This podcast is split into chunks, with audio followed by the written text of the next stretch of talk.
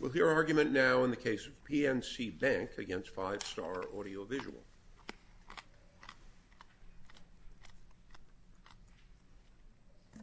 Good morning, Your Honor. Paige Willen.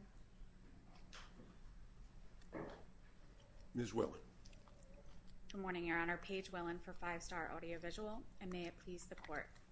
The District Court erred when it dismissed Five Star's counterclaims for breach of contract and fraud because it misconstrued the contracts between the parties and construed well-pleaded facts in favor of PNC instead of in favor of Five Star as it was required to do at the pleading stage. PNC agreed to provide a $2.9 million PPP loan to Five Star. In the contract evidencing that loan, which was entered into, quote-unquote, pursuant to the CARES Act, the parties agreed that the loan would be subject to a deferral period, would bear interest at 1%, and that the proceeds of the loan would be used for purposes permitted under the CARES Act, and if they were so used, that the loan would be forgiven. What provision of the note was violated? So Sections 1 through 3 and the attached Paycheck Protection Program certification, Um, which is made part of the agreement with the bank, in which the parties agree that the proceeds of the PPP loan would be used for permitted purposes under the CARES Act. You have to develop for us, though, how you say those provisions were breached, because the issue here is whether or not there was um, sufficiently pleaded for a violation of the language there. What is your argument that that language has been violated? Certainly, Your Honor. So within hours after the PPP loan funds were deposited in Five Star's account, PNC swept those funds and applied them to pay down principal on a pre-existing commercial loan that PNC had made to Five Star. Understood. We're familiar with the facts, but the note doesn't address the allowable uses of the funds. In the attached certification, which is attached to the end of the note, and in the language of the certification itself, made part of the agreement with the bank, the parties agreed the proceeds of the PPP loan will be used to retain workers, et cetera, and the items that are listed here are the permitted uses of PPP funds under, I believe it's Section 1106 of the CARES Act. Your argument, though, would allow for a control of the funds after the transfer that I don't see in the note itself. When you're pleading a breach of contract like that, you've got to indicate where within the contract itself it had been violated. What language? Not the spirit of it, not a constructive, what's the language that was violated? I understand that, Your Honor, and our position is that the the note, Sections 1 through 3 of the note, require the deferral period, the interest rate, and the um, and the that the funds be used for permitted purposes under the Act. They didn't charge more than 1% interest, so they didn't violate that, right? Your Honor, although they didn't charge 1% interest on the PPP funds, this note, and in the certification it's very explicit, was entered into specifically to provide necessary cash, and by grabbing that cash... I'm totally, totally lost. There is an agreement between Five Star and the federal government. Is the bank a party to that agreement? No, I'm sorry, Your Honor. The agreement was entered into by PNC and Five Star, so the PPP note is a contract... There are two, well, three contracts. There's the original revolving line of credit, there is the sweep rider, and then there is the terms of a loan from the federal government, or secured by the federal government. Correct. You've been talking generally about the contract. Which of these three documents did PNC violate? The PPP note, the third in your list of three, Your Honor.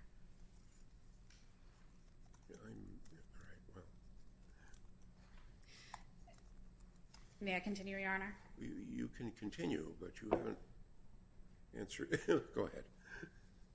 Your Honor, the paycheck, Uh, the certification attached to the PPP note, as well as the preamble to that note and Section 3, explicitly referenced the CARES Act.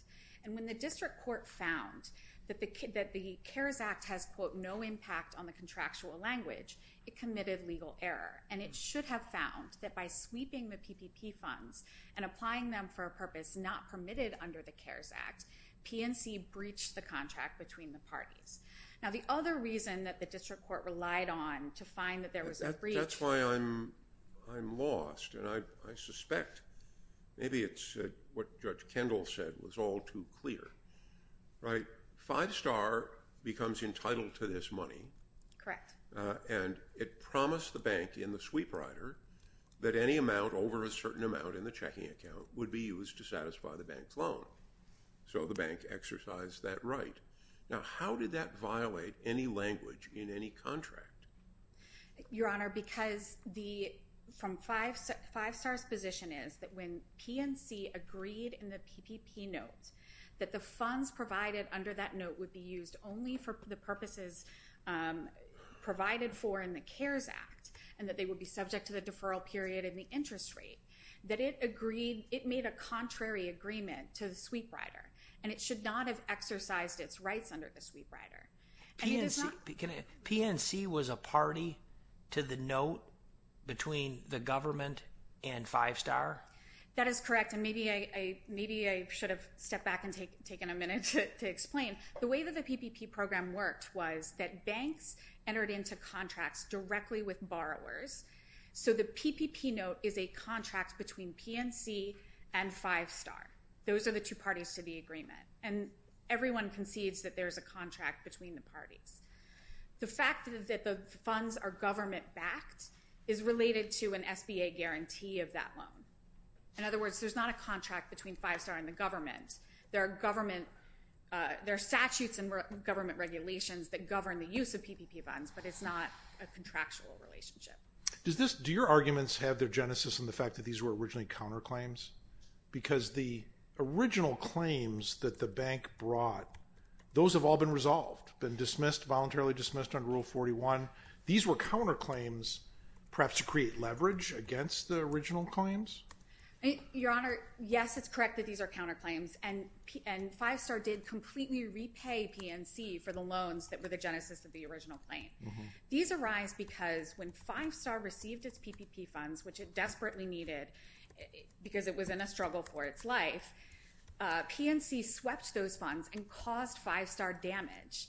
It caused increased interest rates. It caused Five Star to have to scramble to find cash in this pandemic setting. And it's Five Star's position that PNC owes funds in recompense for that damage to Five Star, notwithstanding the fact that the primary loans have already been repaid. If the panel has no more questions, I'll reserve the remainder of my time. Mm-hmm. Certainly, Counsel.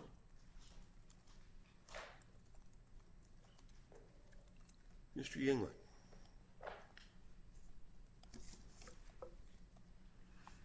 May it please the Court, Patrick Yingling for PNC Bank.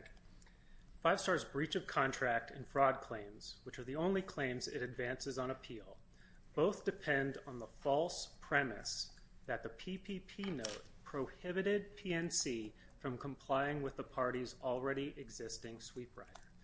The District Court correctly ruled that, quote, nothing in the PPP note limits the continued applicability of the sweep rider.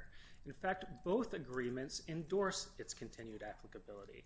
The sweep rider states that, quote, no modification, amendment, or waiver of this document shall be effective unless made in a writing signed by the bank.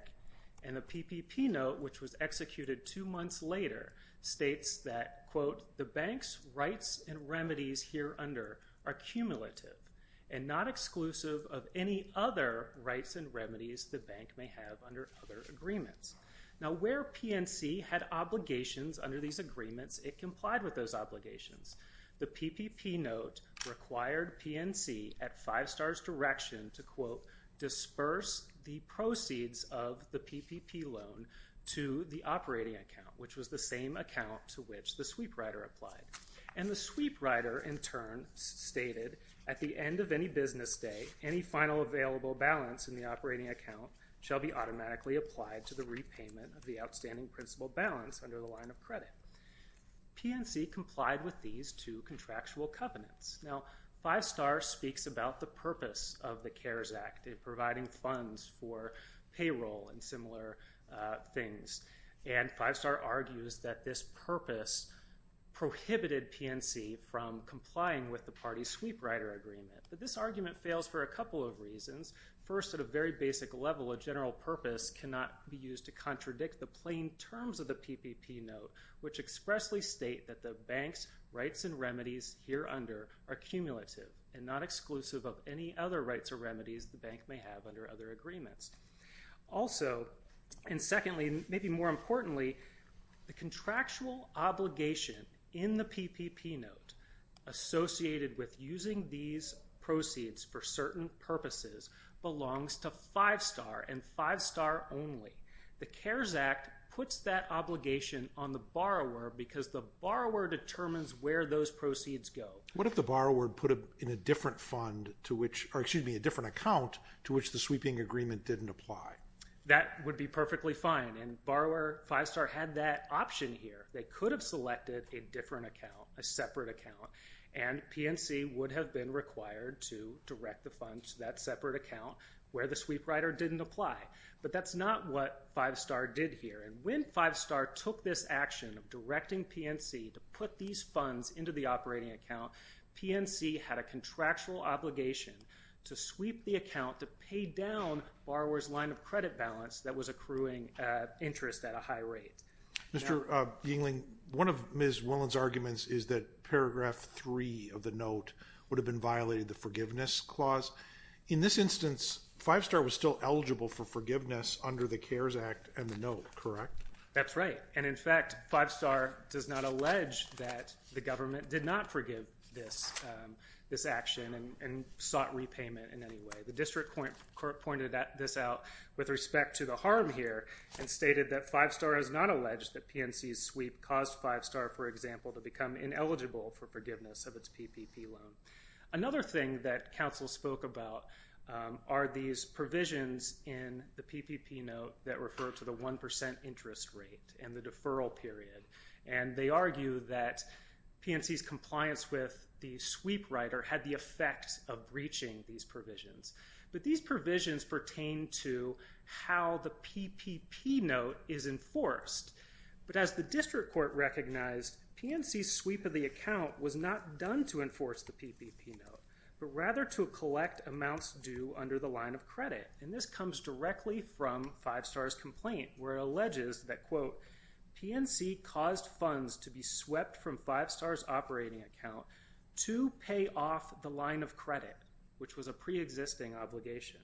Five Star does not allege that PNC ever sought repayment pursuant to the PPP note. And in fact, PNC never did seek to enforce the PPP note. Um, in its briefing, uh, Five Star talks about how the district court should not have considered the sweep rider at all. But it was Five Star, not PNC, that put the sweep rider in front of the district court. Five Star includes an entire section of its complaint devoted to the, quote, sweep rider agreement. And Five Star attached the sweep rider agreement to its complaint as an exhibit, which led the district court to correctly recognize that when an exhibit contradicts the allegations in the complaint, the exhibit ordinarily controls, even when considering a motion to dismiss. I'll move on to fraud specifically, unless the court has questions dealing with the breach of contract issue.